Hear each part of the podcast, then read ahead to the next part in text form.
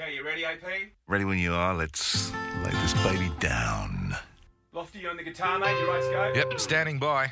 Birdie, you on the bass? Yep, ready to go. All right, here we go then. 1, 2, 3, 4.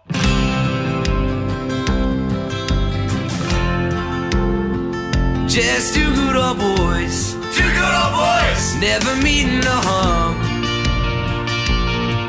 Be sorry, never saw they had no hair. Since the day they was born. Straighten the curves. Straighten the curves. Flatten the heels. The coffee might get them, but the Lord never will. Broadcasting away the only way they know how. With a little more mojo than the Lord.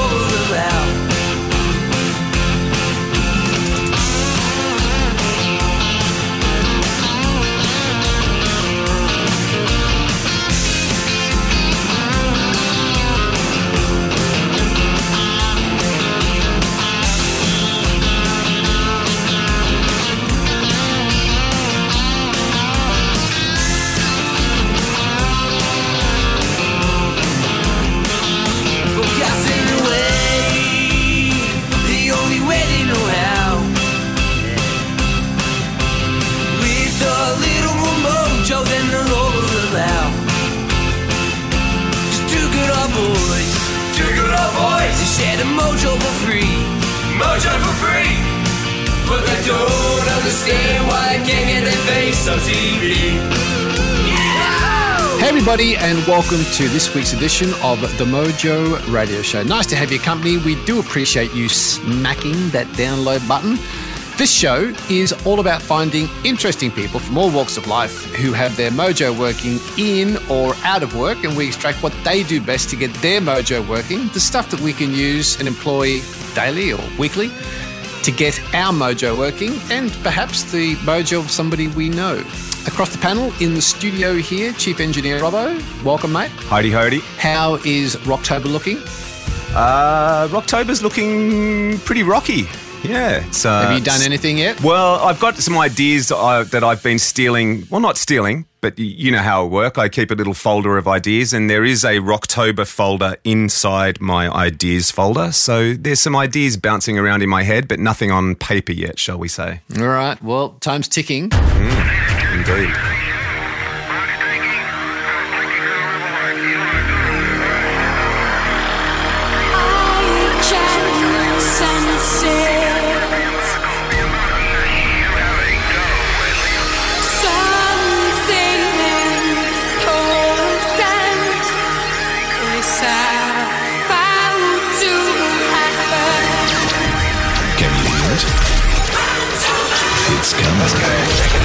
Rocktober, coming soon to the Mojo Radio Show. Our guest this week is Benjamin Spall, who's the co-founder of the blog MyMorningRoutine.com. He's a writer for the Huff Post, but he's also the author of My Morning Routine, How Successful People Start Every Day Inspired. Now, this is a cracking book, and he interviewed today's most talented creatives and business people, like people at the top of their game, and we'll get into that during the show. And he got them to share their secrets to how they unlock greater energy, how they focus better, how they get more stuff done, perform better, starting with the first thing in the morning. Now, routines and rituals have become very popular in the last few years, and I think people are interested in how do successful people go about doing what they do day to day that leads to their success? And what we're going to do in this show is dig into, well, who are those people and what do they do that we can steal to help get our mojo working? Now, I saw a blog that Benjamin had written, which was all about rituals and how they work, rituals and routines. So I got in contact with him and said, mate, that'd be a topic we'd like to talk more about. So we've got him on the line. Benjamin, welcome to the Mojo Radio Show, mate. Thanks for having me. When people ask you what you do, how do you like to reply? Well, I think the first thing I kind of say is I talk about the book, which came out recently, And people are immediately interested in what that means. So when I talk about morning routines, they kind of immediately think I mean workout routines, which I do to an extent. But yeah, they're immediately fascinated by the concept as a whole. The word routine has its own connotations, but at the same time, in the biohacking sphere for the last couple of years, and one of the guys you interviewed was Ryan Holiday, who talks about rituals. What's the difference? Is there a difference between a routine and a ritual? Not particularly, to be honest. And I know many people listening may have heard of the book Daily Rituals by Mason Curry. And we actually interviewed him on our website a few years ago. And his book, similar to ours, his actually was previously a blog, and that was called Daily Routines instead of Daily Rituals. So to be honest, I think they are used very interchangeably. I know that we use it interchangeably. And that's just kind of the word that we went with. So you've done literally hundreds of interviews around routines and or rituals. When you sit back and look at them all, and I know it's probably challenging in some cases, but if you had to think about a commonality of the people you interviewed, what would be the most prevalent commonality? Yeah, so I'd say the most prevalent commonality is the idea of keeping your routine kind of short and easy to accomplish. And this is especially in the beginning when you're starting out, bringing in a new routine into your morning. Keeping it short and easy to accomplish, it greater increases your chance of actually sticking to it. And we found that through interviewing so many people, we're up to over 300 now, that really is the main thing that they all have in common. They kind of try something out. They might try meditation for 10 minutes at a time, for example, or they may try a short running or workout routine, but they don't jump into it all at once. They don't decide to do half an hour or an hour here or there. They kind of really start small and kind of build from there. Do we think we have to complicate them or make them quite rigorous and involved? I mean, maybe not even so much for our own benefit, but to be able to tell somebody else how intricate our routines are. Because it seems that you're saying one of the commonalities is to keep it simple and short, yet when you hear people on interviews outline, it seems quite long and quite intricate. There seems to be a clash there. Do you find that? Yeah, no, I totally see what you're saying. And there is somewhat of a clash there. And I would say many of the people we interview, well, first of all, we kind of asked them, I think the second or third question we always ask, how long have you had this routine? And for the most part, they kind of tell us either they've had these certain elements for a certain amount of time and they've added this in here or there. But I think many of the people we speak to, they've had their routines for a while, so they have been able to make it a little bit more complicated and added in, certain things that work for them.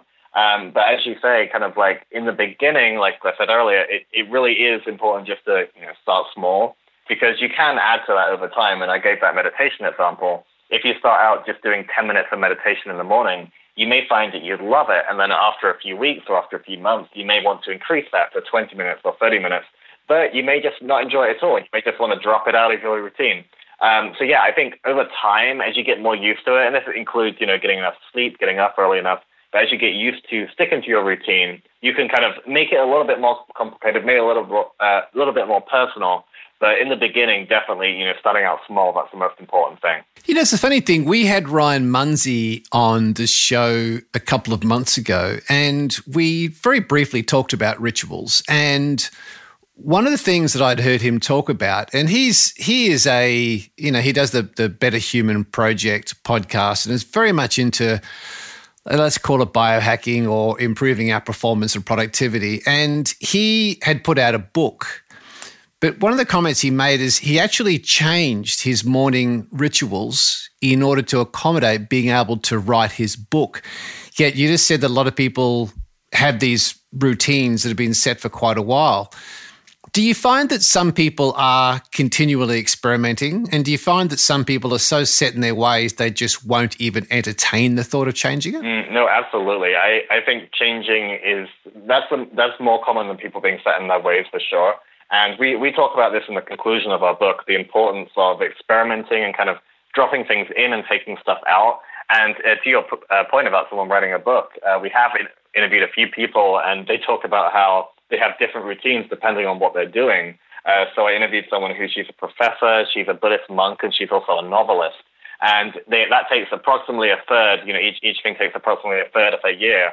So she has 3 different routines. And even though there's some similarities, like she she meditates every morning, regardless of what she's doing, you know, what kind of thing she's doing at that point.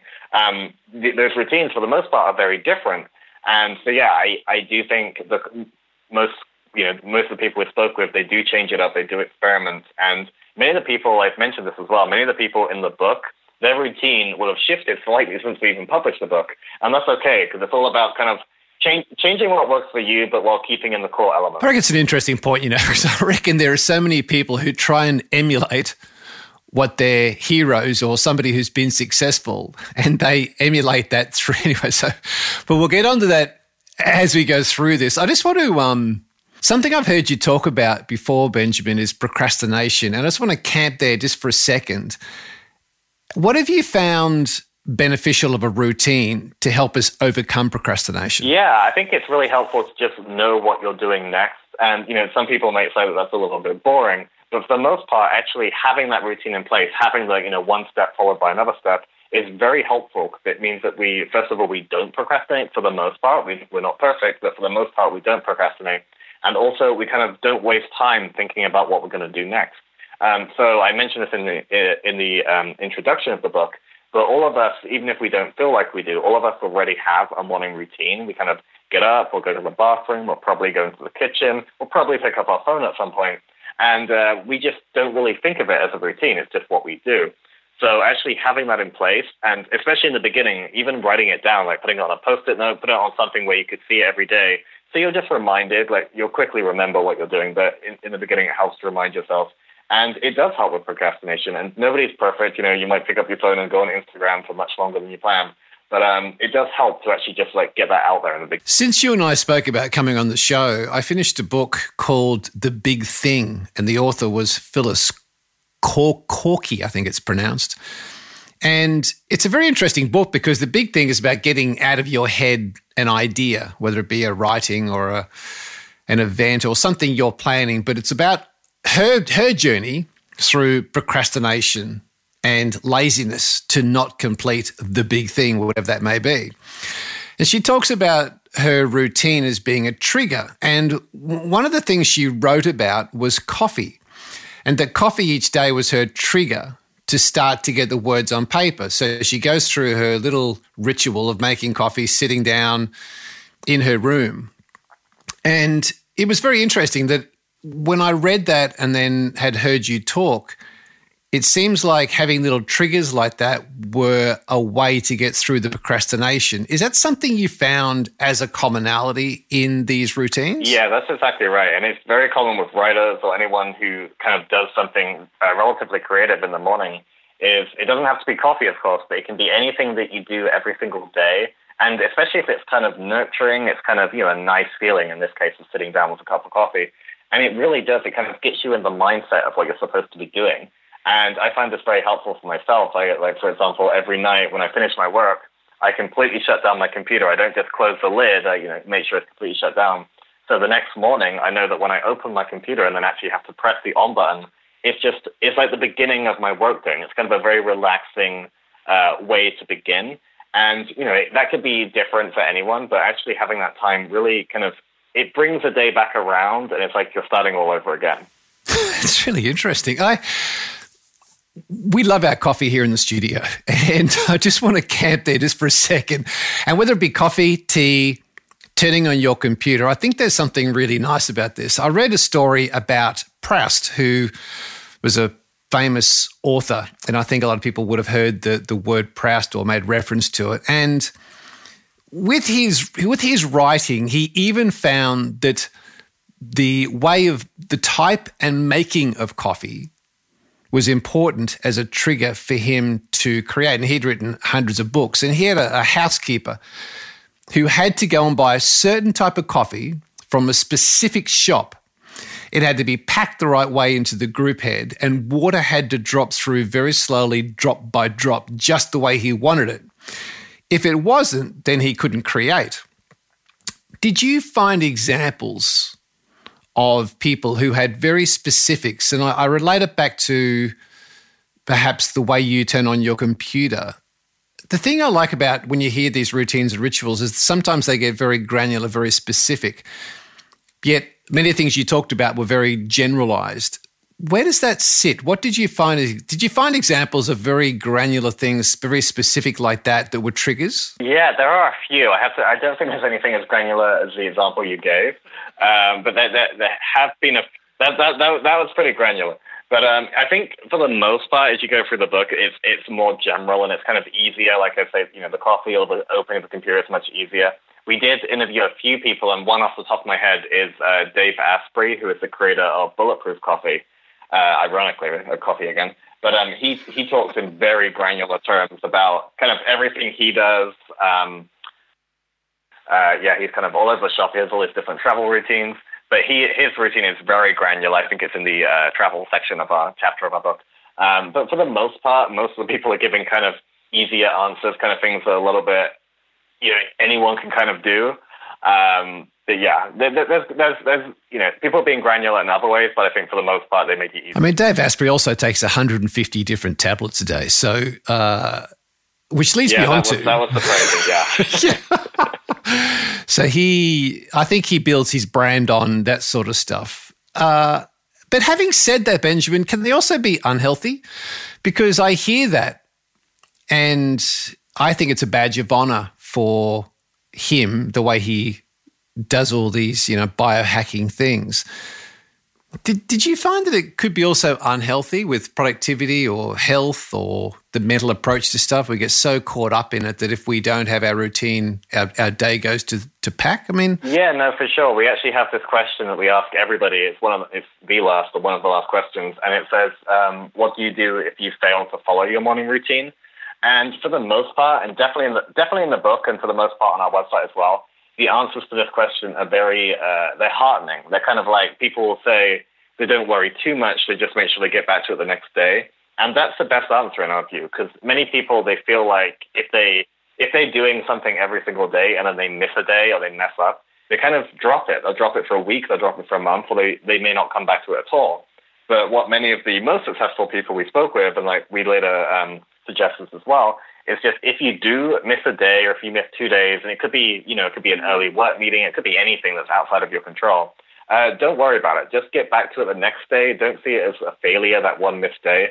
And we think that is the most important part to actually helping you stick to your routine, because you may have a missed day, but, you know, in a year's time, you're not going to remember that missed day. You'll just know that you're keeping up with your routine. Since doing the book, which has been super successful, do you also find that people who go, because it's being talked about and being seen as a trend, that they will want to do the opposite? Not really. We definitely have, you know, some snarky articles every now and then, because it is a little bit of a trend. When we started our website 5.5 years ago, morning routines were barely being spoken about at all. So, you know, we started out, we got the domain, and it was kind of funny now that, you know, 5.5 years later, it really is such a big thing, and there's always articles on it.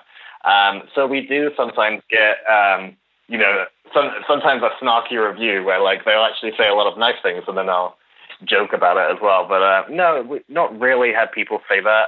I do think it's one of those things where if you're in this space, if you're in kind of this productivity space online, it really is something that everyone knows about. And, you know, some people may tire of it slightly. But the audience for people who aren't in this space, you know, who haven't even thought of the idea of a morning routine, is still enormous. And just the idea that, you know, you could spend, you know, just 10 minutes meditating or just working out or doing something in the morning to make the rest of your day that much nicer is something that many people haven't even thought about yet. So I still think it's very helpful for that. Who was the person you interviewed or have had exposure to where you saw the routine and went, oh man, that's really cool. That's I really like that. Was there someone who comes to mind where you went, you kind of really liked it? Yeah, I guess there's been quite a lot. I mean, off the top of my head, we interviewed Bill McNabb, who was the then CEO and current chairman of the Vanguard Group here in the US. And his routine is actually very simple, but I like that he says that in the morning he'll get to work early, but then between 6 and 7:30 a.m., he'll just kind of sit and, like, just prepare his thoughts. And, like, he won't actually do work per se, and he definitely won't check email. But he'll kind of use that time to, like, think a bigger picture. And I really like that, because I think, you know, spending time thinking bigger picture is something that many of us we keep pushing back. We, like, don't ever get around to it. And it's something that maybe once every few months we'll sit down for an hour in the afternoon and we may think about it. But the idea that someone who's, you know, at the top of his game running this enormous investment firm spent an hour and a half every morning doing that, I thought that was very powerful. And there's a bunch of other people for sure. Like we interviewed Stanley McChrystal, who's a U.S. Army general here. And his is like very different to mine. His is just insane. He like still gets up at 4 a.m. and works out. So that definitely isn't what I do, but it was very impressive all the same. And Stan McChrystal, who, for those who may not be familiar with the name, is the United States General out of the SEALs. He even has a very specific workout routine, doesn't he? So when you hear him talk about what he does each morning before and at the gym, his routine is very specific about the exercises and the number of exercises and the time. So he does go quite granular, doesn't he? He does. I remember when I was on the call with him for the recording the interview, he told me he's a very granular person, and like as he was describing stuff, it was very in depth, and we had to edit it for the sake of the book, but it was even more granular when it comes across. And what was interesting is he said when he was, because he was head of the army in Iraq and Afghanistan in around 2010, around that time. And while he was in each of those countries, he would stick to this routine. It may have to happen at a different time because he was often kind of doing the night shift, so that him and his men were working overnight, and then he'd get to bed at 6 a.m. and get up at about midday or something like that. But he would still do that routine. And even in that environment where they didn't have as much of what they needed, he would stick to it. And now that he's out of the army, he does the same thing. And as you say, it's incredibly granular. It's incredibly precise. And I feel that you don't need to be as precise as some of the people in the book are, but definitely not to start out in the beginning. But if you can get there eventually, then good for you. That's pretty impressive. You interviewed Biz Stone, who is one of the guys who created Twitter. When you think about his routines or rituals, what comes to mind that you thought was important? Yeah, no, I love Biz's routine because I've actually heard previously that he's one of the nicest guys in Silicon Valley, they say. And he really was. He was incredibly nice to agree to the interview to begin with. But then as you read his routine in the book, it's just nice. The time he spends in the morning with his son just playing. They play Lego, they play Minecraft. They kind of just sit down and have that time together. And he had this great quote, which I think made it onto... Did it make it onto the back of the book? No, it's not on the back of the book, but it's at the end of his routine where he mentions how it's nice that he can have that time playing with his son in the morning before he has to then go and be an executive. And I just thought that was very important. And like his wife works as well, so they kind of like they divvy up the childcare. But it was nice. It was nice hearing that. It was nice getting a very down to earth routine from somebody who is so high up in a well known company. It's a good learning, isn't it? Because I think a lot of executives think that everything has to go into work, and we talk about how important that our family is or friends are to us. But when you actually get down to how much time is being allocated and or intention, quite often it gets forgotten, yet we'll say it's the most important things. It's really refreshing, isn't it, to see somebody who is really, it's a game changer in terms of social and communication and media, in terms of Twitter. But that's really is something pretty special to think that he actually does create a routine around that. It's important to him, and he actually does it. It is special, and we have a whole chapter on parents in the book, and this is where his routine is, and it's specifically looking at parents of young children. And we do make the point that neither myself or Michael are parents, but we interview a bunch of parents of young children, and we make the point that not everyone can do this. Not everyone has the facilities, not everybody has the money, not everybody has the time to be able to have a great morning routine in the morning. And we also try to make the point that parents of young kids, they really, even though we'd like to say you really can't have as easy of a morning routine as people who don't have young kids. But you can try, and you can try and make it better. And there's different ways to incorporate your child into that. And obviously, for example, kids really thrive on routine, and even if it doesn't look like they're thriving, it's definitely good for them. So actually, like helping to bring them into your routine in some way is a great way to help them. I was interested to know about Ryan Holiday, who I know you spoke about the writing process and the creative process with Ryan, and he, being a student of the Stoics and an author of Ego is the Enemy and The Obstacle is the Way, and being very successful with his background and interest in stoicism and ego and performance. What was the findings you found? What did you find with how he approached his routines and rituals that was of interest to you? Yeah, Ryan's was interesting. So Ryan, we actually interviewed him in 2015, so 3 years ago. And then we interviewed him again for the book to kind of, because in between then, him and his wife had had a kid. So we kind of wanted to add that different element to it. But Ryan's, yeah, I think his was just very much about the work. His was very much about making sure that he gets his writing done in the morning. Because it did say this in the back of the book, he mentions that after a productive morning in which I accomplish my big things, the rest of the day can be played by ear. And I think that's such a great quote, because he's making the point that he knows that he's most productive in the morning. And he doesn't get up crazy early. He gets up at 8 a.m., which by many standards is kind of late. But he gets up and he showers, or he does some workout. He plays with his kid. And then he gets to work. He starts writing.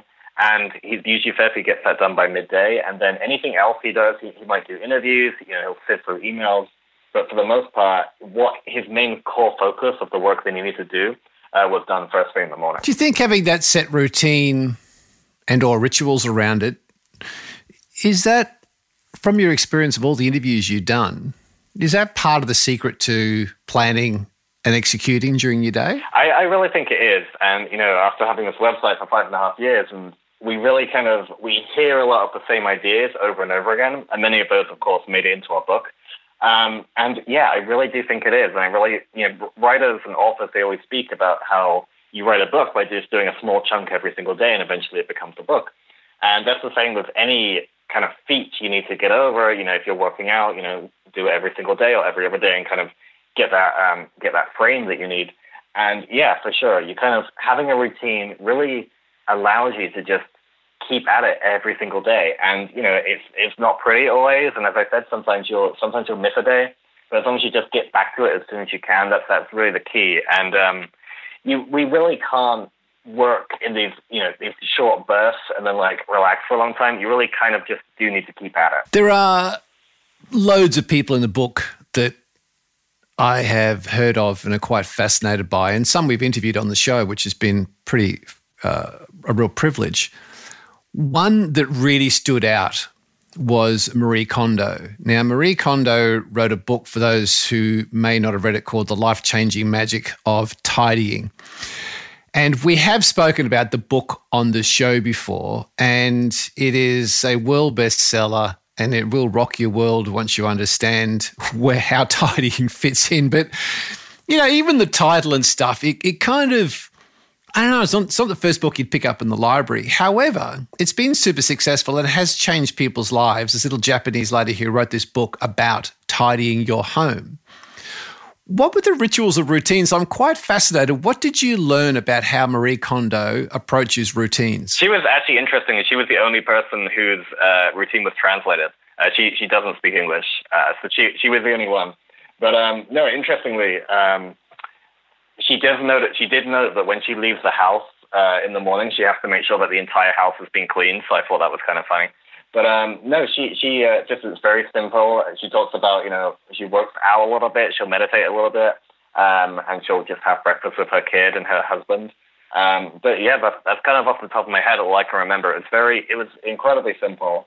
But to be honest, it was just kind of great to be able to interview her. And I agree about the book. I've not entirely read it. I've started reading it, but I know that my wife has read it, and our house is slightly tidier as a result, so that's good. Well, I think the timing of when, and my wife read it and handed it to me, I thought the timing of the book coincided with the whole minimalism movement and the simplicity and tiny homes and having less stuff that brings you more joy.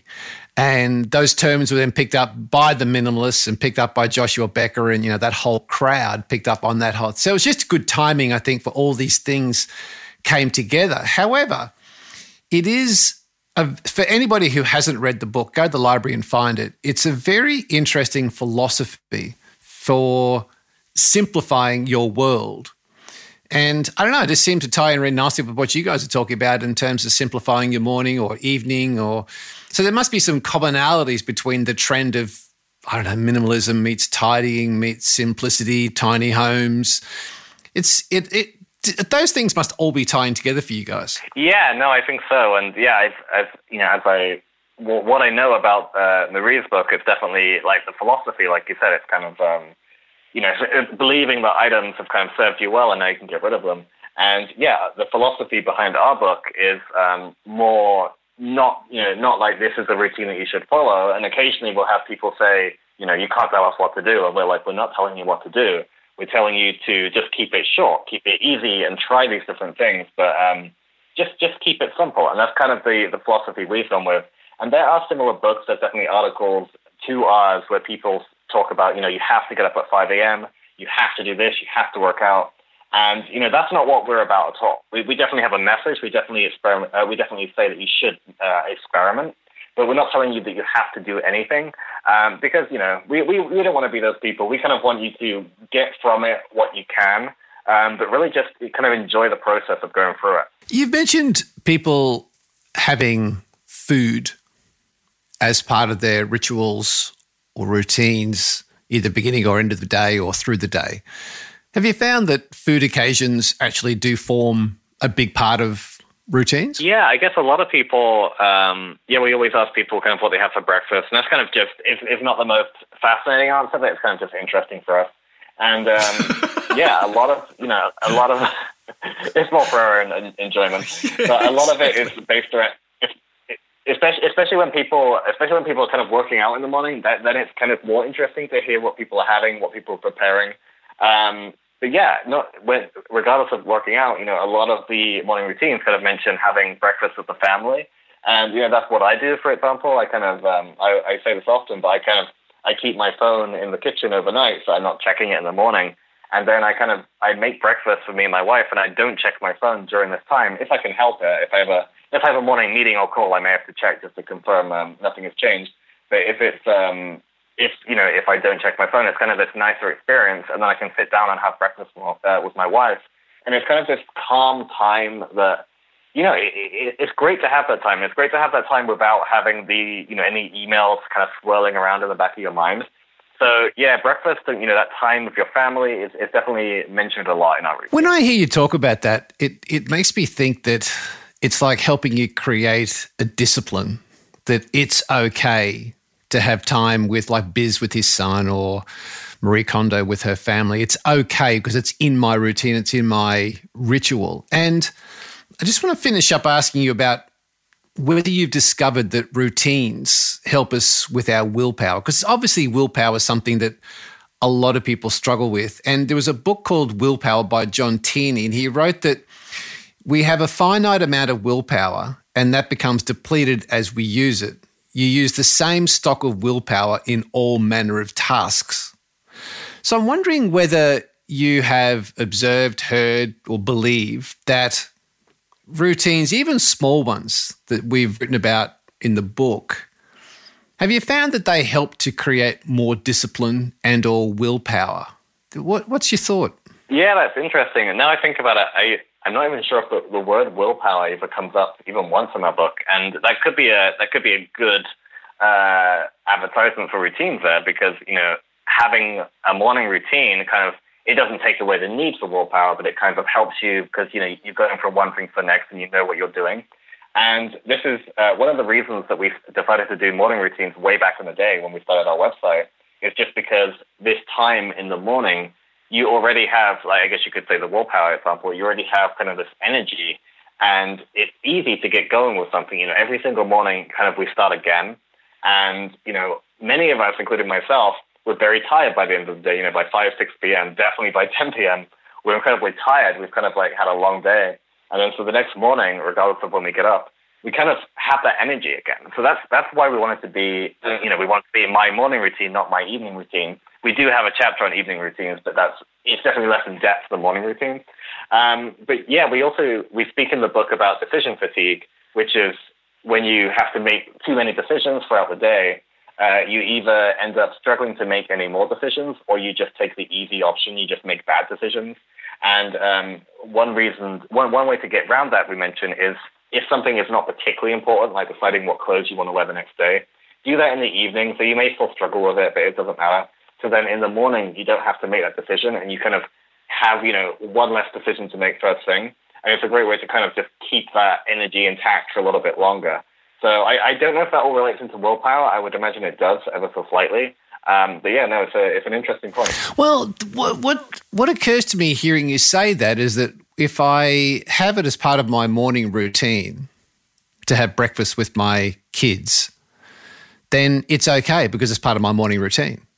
If I meditate every morning and I allocate that 20 minutes, well, that's because it's my morning routine. It almost gives you permission to say, well, it's my morning routine. That's what I do. I go for a walk, as opposed to having that guilty thing where it's unplanned. And then you can always find the justification to do something else. In the same way, I guess we talked about earlier in the show that when I go to the movies, I have a choc top. Or when I'm at the footy, I have a pie. Or when I do this, then I have to. When I'm with friends, I have to have a drink. So I guess it kind of, the routine can work in a positive in that the environment can create a good habit or the environment create a negative habit.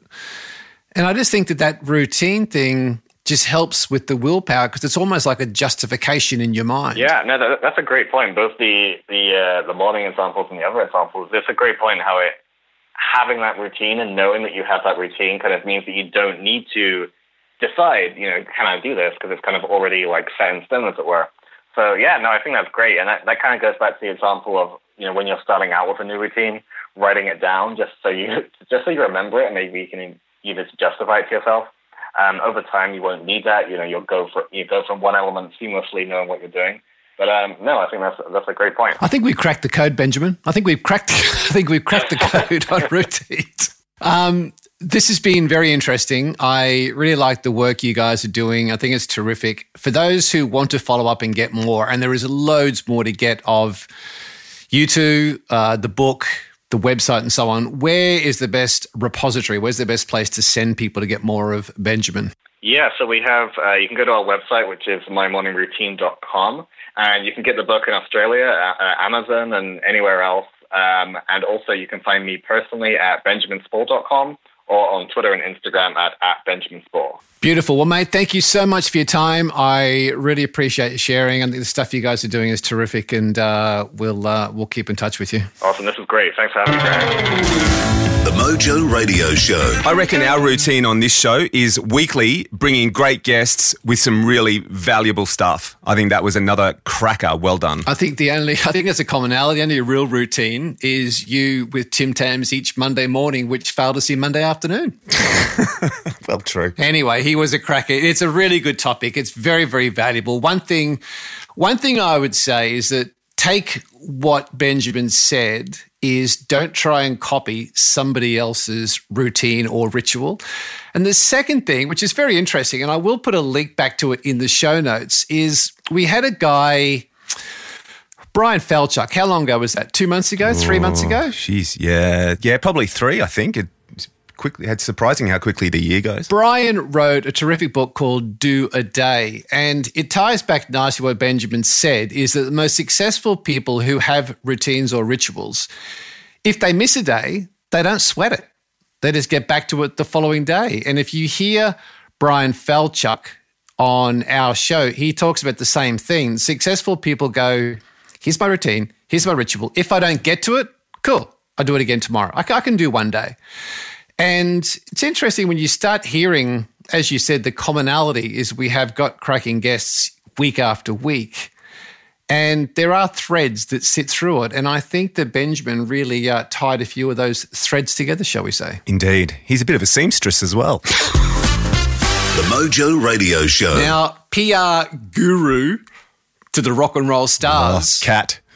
Has Catherine been in touch with you. She has. And Kat, hello, Kat. Who's a great fan of the show, introduced us to the world of hip-hop. And I've got to say, folks, this ended up being just I was quite moved by this interview. I want to introduce the band. So we've got a hip-hop artist. They're from Alice Springs here in Australia, up in the Northern Territory, and the band is called Carnage and Darkness, a hip-hop duo who've been writing and performing since 2008. So they're 10 years on the road. Now, Carnage, Tristram Watkins, and Darkness, Karina Hall, are one of the first proper hip-hop acts to come from NT, which we call our Northern Territory, which for our overseas listeners is true outback. They write and rap about social issues and everyday struggles, as you'll hear in this show. A lot of people will know them because they've been on the road with Paul Kelly, Jessica Malboy, and hip-hop legends like Naughty by Nature, Bone Thugs, and Ja Rule, all on your playlist. Huge, massive. Well, Paul Kelly. Ja Rule, maybe not. We got Carnage on the line. Mate, welcome to the Mojo Radio Show. Yep, thanks. Thanks for having me. I think you are our very first hip-hop artist on our program. Oh, well, I feel very honoured. You're talking to a couple of old rock and roll heads. Which rates right up there with an ARIA, a Golden Globe, or an Emmy. So, yeah, I'll take it. The name of the duo, having gone through your stuff the last couple of days, where did the name come from? I know it sounds like a bloodthirsty heavy metal band, but... it's pretty dark. Yeah, it is pretty dark. I think my name, I'm one of them blokes, you know, give themselves a nickname. No, it's funny, really. I used to read a lot of comic books when I was younger, you know, and I loved the Marvel comic books, and there was one character, Carnage, but he spelled it with a C. I kind of really liked him, you know, so, you know, every rapper looks for an MC name, and I went through a few, and in the early 90s, I was Flavor T, and I don't think that was going to work for me. Sounds like flavoured milk, Big M. Yeah, so that's what I mean, so... That wasn't going to work for me, so I had to change it. And then later on in the years, I met Karina, who is Darkness now.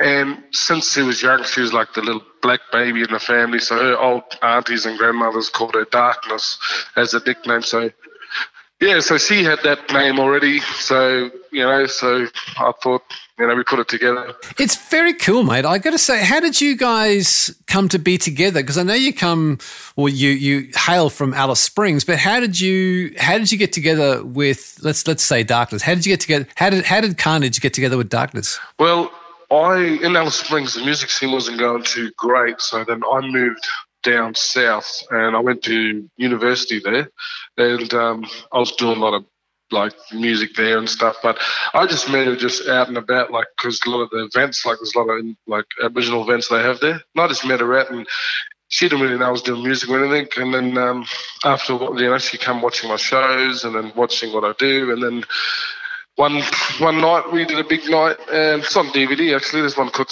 Black Night. It's like a youth festival they do every year, and it's pretty big now, and she said, I just said, I'm pretty lonely up on stage. I was kind of going downhill a bit, like, with my music. And then she said, I know all your songs, I'll jump up with you. And I was like, really? Oh, okay. So I said, okay, do it then. And then I said, I'll take some verses out. Can you write something? And then, yeah, well, you see the DVD and it's her first time ever, and you would not think, you know. And then ever since then, she just kind of drove everything upwards, you know, when you get that someone just fresh and that passion and love for something, it just drives...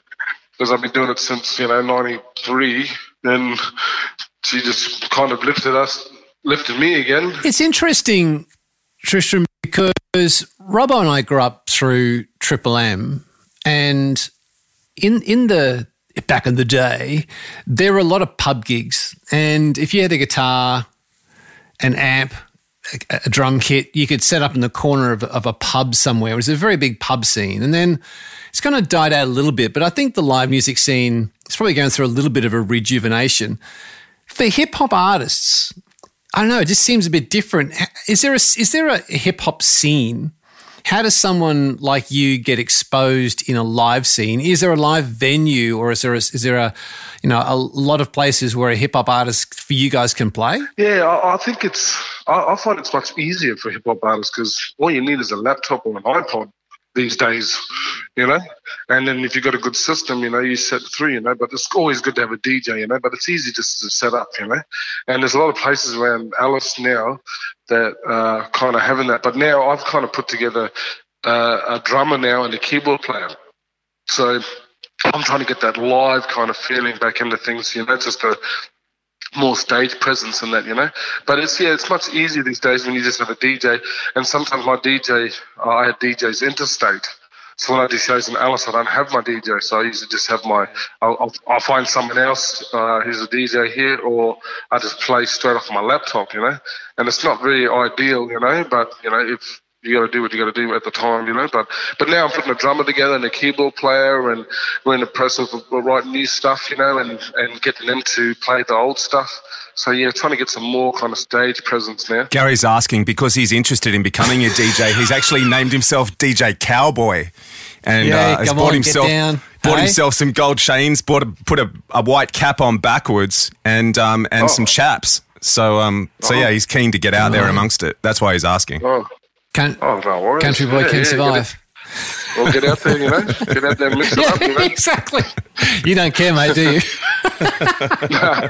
I encourage anything that's, you know, productive, you know, especially musically. You know, it's interesting, Tristram, if you're not in the scene itself and you are a punter, we get exposed to it through, obviously, the television, YouTube, Vimeo, and so on. But for a lot of people, I think with rapping and hip-hop, the mainstream don't get to see it unless we watch a movie like 8 Mile. And that gave us an insight into the life of how you guys do what you do, kind of in a way, and it's probably different but the same. My query is, do you carry like a journal or a notebook as part of your writing process? I think I've been through all the stages, you know. I used to have, one time I used to walk around with a recorder. It was like a mini disc, you know, you remember the old mini discs? Mini disc. Yeah, mini disc. They're like a little cartridge disc. Wow, that brings back memories. Yeah, so I used to walk around with a mini disc player and a little microphone attached to it. So sometimes I'll just freestyle, or if I'm walking down the street, I'll be just rhyming, mainly freestyling, and then I'll capture it, and then if some words are there good, I write them down, you know. I don't do it really now, but, you know, every time I get ideas or something, sometimes I'm just thinking, or I hear a beat or something, you know, and I'll just quickly write down 2 lines on anything, you know. So I've got stuff probably around all the house, you know, on envelopes and all kinds of paper, you know, sometimes toilet paper. Nice. So anything, you know. So if an idea comes to my head or something, and you know, I'll just write it down. But I used to walk around with a recorder. You know, sometimes I did have a pad one time, you know, in the car. So anything, but usually when something comes banging in my head, I'll write it down on anything. We got sent the single Mountain a couple of weeks back by your publicist, Kat. Yeah. And we're about to record a show. And what was staggering for us is that Robbo and I came out of the halcyon days of the House of M's from Triple M, and we did a lot of work back in the day with Adam and the boys at Chocolate Starfish.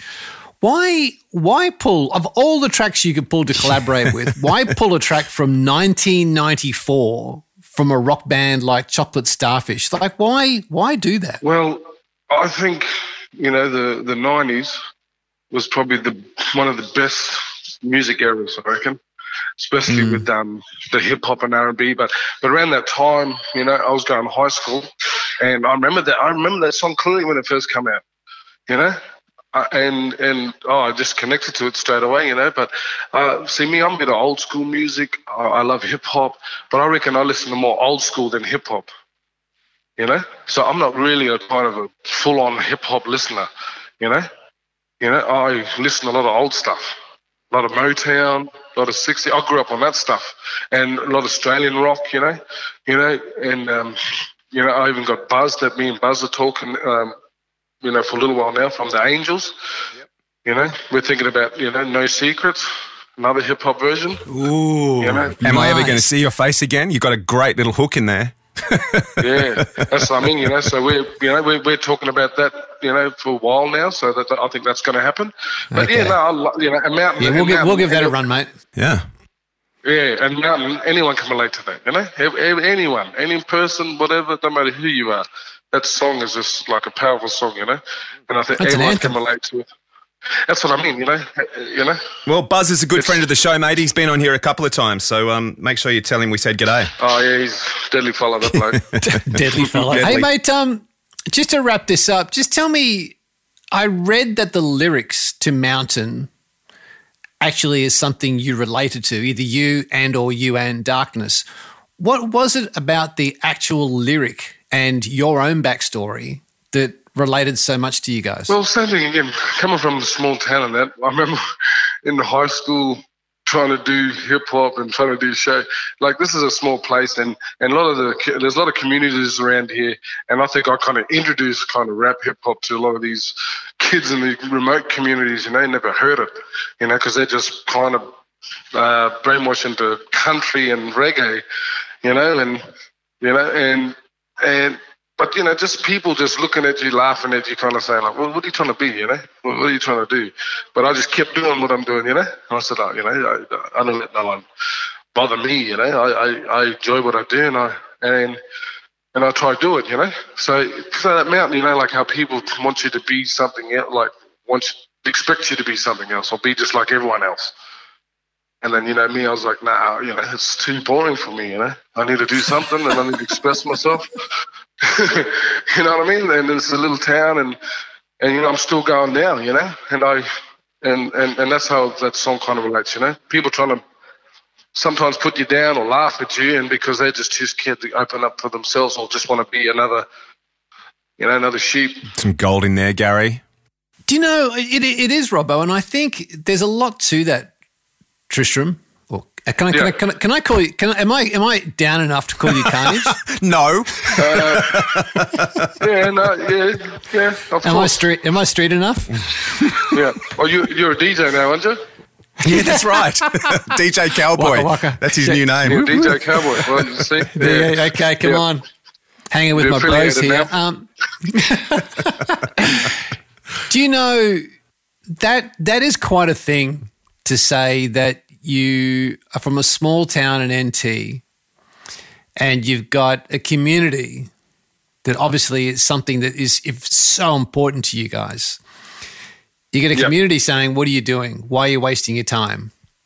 Mm-hmm. Don't do that. Do this. Yet you've got the backbone to keep going and have a crack, and now you're finding success. And I think the stuff you're doing, there's some really, really cool stuff that you guys are doing, and it sounds like more stuff to come. That must have been really hard for you to not sit with status quo, to go, I'm not going to listen to what everybody else thinks I should do. I'm going to do my own thing. Just talk us through how you approached that. Like, how hard was that for you to do it? Well, for me, I think growing up, because, you know, I had strong kind of people around me too, you know, like my father's a pretty strong bloke, you know, and he's just kind of that exact way, you know, he doesn't disrespect no one, and he's always taught me that way, like, you don't matter who you are or where you're from, you know, you never, you know, disrespect anyone, and you be, you know, and you follow through what you want to do, you know. So I think I had that strong leader there, and you know, growing up too, and Alice is pretty rough, you know, and so you kind of got to, you know, stand up and I think this place will make you, like, you can fall or you can rise, you know. You got to be one of the two, you know.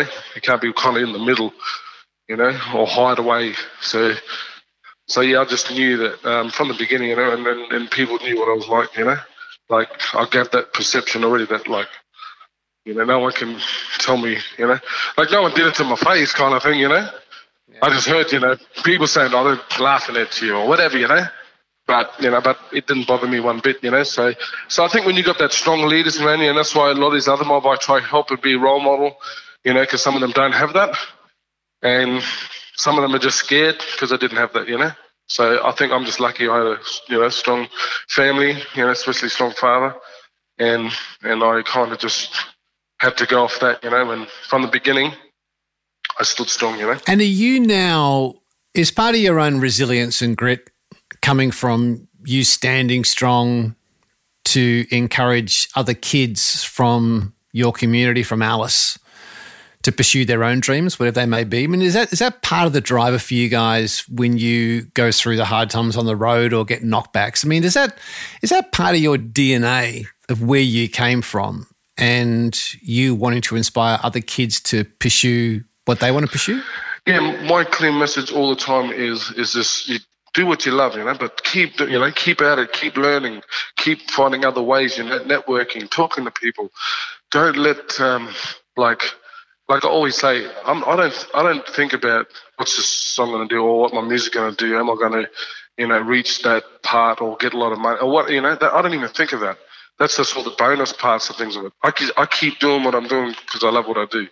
That's it. I love doing music. I love playing in front of people. If we get shows, you know, down in Melbourne with Adam and that's great. That's all the bonus stuff. And that's why I try to keep, because when kids come to me, they're like, I can see they're already thinking like, boom, you know, I want video clips with, you know, women and fast cars. And I'm like, it's not about that.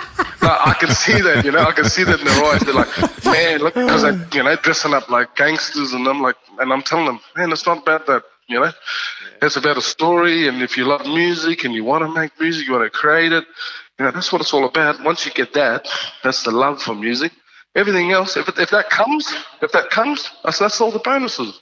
That's great, but don't try to look for that, because you see a lot of people write songs for other people, and that's where they get it wrong, because people go, I want to write what would people like? No, what do you like, you know? Tell a story, what do you think? I write for myself, and if people like it, that's the bonus. I don't write for people. I write for myself. I write about me and my story and my people and anyone else who can relate to it and like it. That's great, but I don't write stuff for other people. There must be a lot of people liking it because you guys as a duo have supported Paul Kelly, iconic Archie Rhodes, yeah. Jessica Malboy, hip-hop legends like Naughty by Nature, Bone Thugs, Ja Rule, mm-hmm. and it's been rumoured that you're looking to get a gig supporting DJ Cowboy. So I think if things keep going the way you're planning them to go, Jesus. Big fella, you're the sky's the limit. I mean, really, you know, we'll talk. I regret opening my mouth now. I really do. It sounds good. Yeah. You want to be a cowboy, baby. Oh, God. Yeah, I can hear that kind of like country hip-hop mix. Yeah, you get that twang? You can hear it? Yeah, I can hear it. If you walk in the studio next week and go, are you down with it, bro, Bert Whistle? I'm going to belt you. I'm heavily influenced by Kid Rock, so I'm going to grow a mullet because I couldn't grow a full Kid Rock, but I could grow a mullet. Or you can buy one of the cowboy hats with the corks hanging off it and the mullet stuck to it. There you go. He's down. Hey, that Carnage is down. That's a sales thing there, man. You'd probably sell out. Good Lord. And instead of gold chains, he'd have jumper leads hanging around his neck. Oh. Yep. Hey. And then sometimes hook it up to the battery. Mm-hmm. Live on That's stage. It, brother. That's what's going to happen if he walks in dressed like that. Trust me. We're going hot. We're going hot. Real hot. Damn hot. Oh, God. Get off quickly. Tristram, it's been really a great delight chatting with you, mate. I really do like the stuff you're doing. And I think your backstory, which I really hadn't heard before, like I haven't heard anybody talk about the true backstory of what you went through to do what you do, coming from Alice for the two of you and stuff. And I think it's great, mate. Thank you for taking the time to catch up with us. We really appreciate it. Oh, yeah, no, thanks a lot. Yeah, it was really great. We interrupt this program to bring you a special bulletin. The Mojo Radio Show. Right. Ladies and gentlemen. Now. So after that interview, mate, Carnage sent me a quick email saying that he'd come up with a name for your hip-hop crew. Oh, no, what? It's Gazza Gaz and the Bar Bar Bunch.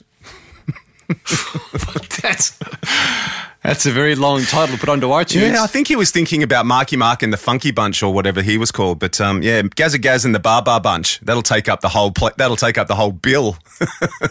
Hey, we're not going to give anything away, but we might have a little surprise from Carnage in Rocktober. We're not exactly sure yet, but there could be something in the works. The Mojo Radio Show. Since we recorded that interview, I have had this song on high repeat in my brain. It's such a catchy tune. Should we play out with a bit of Mountain from Carnage and Darkness? Definitely. We're out. Carnage and the Darkness. Chocolate Starfish. Hey! Come on. Walking away. Conflicting wrongs in the thought for rights. Buried truth between the lies and between the line. Nothing new and nothing changed, yo, it's in plain sight. I struggle and fight to confine from my divine. Trying to decline my lines of rhyme to shine. Will I fail or rise? It's my time. Decide if I can fly. Gotta keep running and running, but watch out for the cracks. From the city hustle bustle to the caterpillar track, I will break the chains of pain that constricts my veins. Let the river wild inside of me across all the plains. Yo, you wanted me to be something that I couldn't do. Even before you even knew us at the window and flu. Ancient rivers from the mountains, so I'm strong, sad, I'm always counter-grabbing at the data's, now I'm bouncing. Don't ever tell me to change or rearrange, cause all you get from me, yo, it's all the same. Like the sun and the moon, I will feel my spirit move to my live truth, to the reds and the desert truth. I'm a Western knowing the warrior, but don't let that worry up, cause when I'm flying high, I'm a gonna be a mountain. Am I gonna be a river? Water flow can wash out, heal the way. Washing, washing away. Am I gonna fly high? Am I gonna get high, high? Yeah, else am I gonna see what I want to see? Washing, washing away. Oh, this blood rushing through my veins. Voice of my people, a culture we are here to stay. Climb any mountain, be the best that you can. No going back, I make the right choice. What it takes to make it out on top. Most important thing in life, hold your head up high. It gets better in time. Another path you gotta find. My eyes leading the blind, a lot I've seen before in my mind. Like a flash flood, when it comes my people stay strong. Every young super being, we all have a dream. Same as you and me, when my life can be extreme. Heavy breathing, touch the ceiling, my heart's a reaching. I don't know what the meaning, or when I'm pleading with my demons, elders teaching. A healing is believing, a down the dark road, there's a light at the end. The tunnel unfolds, behold, you can be the greatest. I'm looking up with the wind in my face. You know you made it, yes, you know you made it. Am I gonna be a mountain? Am I gonna be a river? Water flow can wash out, heal the way. Washing, washing away. Am I gonna fly high? Am I gonna get high?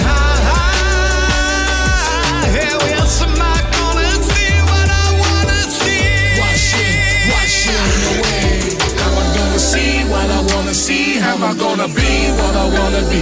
If I don't believe, am I gonna say how I'm gonna be what I wanna be? How am I gonna see what I wanna see? If I don't believe, am I gonna say how I'm gonna see what I wanna see? How am I gonna be what I wanna be? If I don't believe, am I gonna say how I'm gonna be what I wanna be? How am I gonna see what I wanna see? If I don't believe, am I gonna see? I'm not real.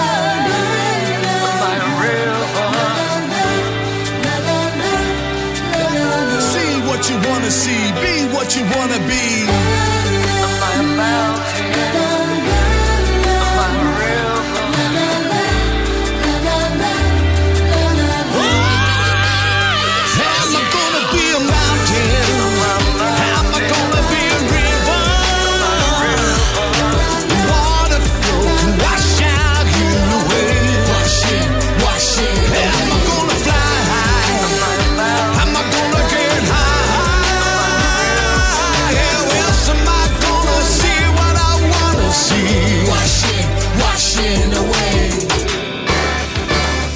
The Mojo Radio Show is produced and recorded in the studios of Voodoo Sound. For more tips and tools to get your mojo working, check us out on Facebook at The Mojo Radio Show or online at themojoradioshow.com.